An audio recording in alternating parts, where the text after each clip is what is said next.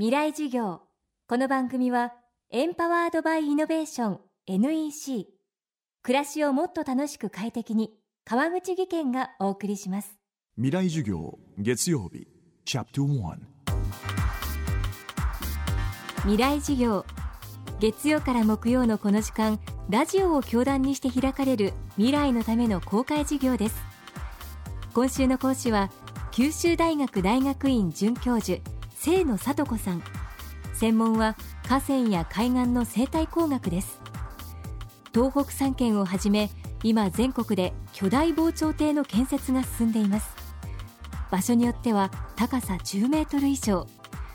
津波の被害を食い止める一方で生態系や景観への影響を懸念する声も上がっています。清野さんは海辺の開発と防潮堤の在り方について海岸線の歴史に立ち返って問い直す必要があるといいます。未来事業1時間目。テーマは線で守る面で守る。線で守るっていうのはやっぱりその日本のその国土って言われるものを定にするときに、まあ、干潮とか満潮とかあってですね、えっと、その間のこう、まあ、あの干満でこう平均したところを持って、えっとまあ、線として一度決めて、えっと、それをこうあの国土の輪郭にするんです本当こう輪郭なんですよで干潟だとかサンゴ礁とかああいうとこはこう地形が複雑になっちゃうんであの定には難しいんですけども基本的にはあの干満のこう平均的なところであの決めてそれを線で定にしてるんですね。でこれが例えば侵食したりとかあの地盤沈下で、えっと、どんどん水没しちゃうと国土って減ってしまうのでそれで国土を守るっていうコンセプトその線を守るってことなんですね。それで国土にしてもあの不動産にしても、まあ、個人のその土地にしても全部こうあの境界っていうその線引きのところで、えーと、構造物を入れるっていうことなんですね。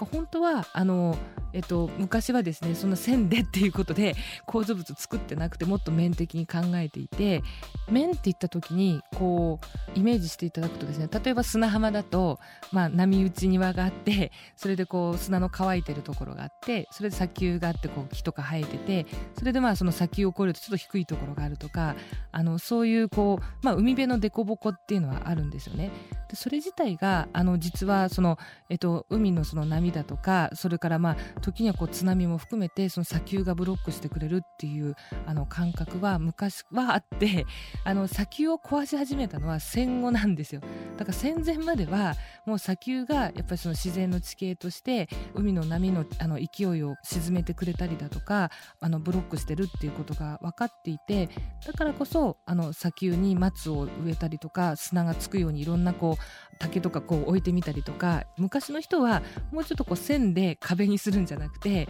その海のその波がどうやってこう消えていくかとか水位がどうやってこう上がっていくかとかよく見ながらあの海岸の地形を使ってたんですよね。でそういう認識があったんだけど逆にそのコンクリートの壁であの守りますよってなってからあギリギリまで開発しちゃっていいんだってことになっちゃったのでそれで全国の砂丘がですね消えてっちゃったんですよ。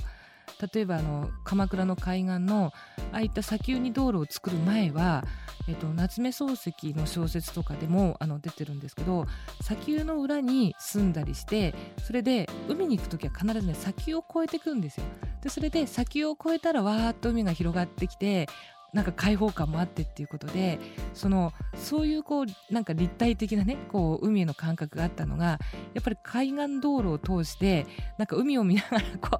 う なんかドライブみたいなあの感覚がある意味ではこうあのもともとのその日本人が持ってたねその海岸への意識をこう低くしちゃってる部分はあるんですよね。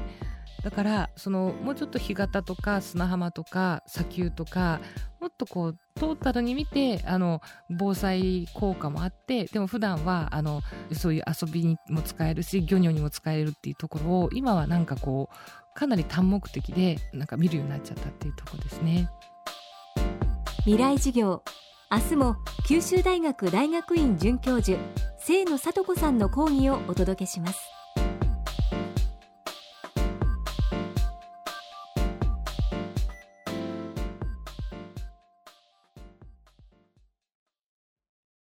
で結局何を言いたいんだね？社長プレゼンで固まった。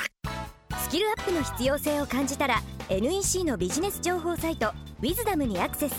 効果的なプレゼンツールのダウンロードから自分に自信をつける方法まで役立つ情報満載「ウィズダムで検索。NEC 川口技研。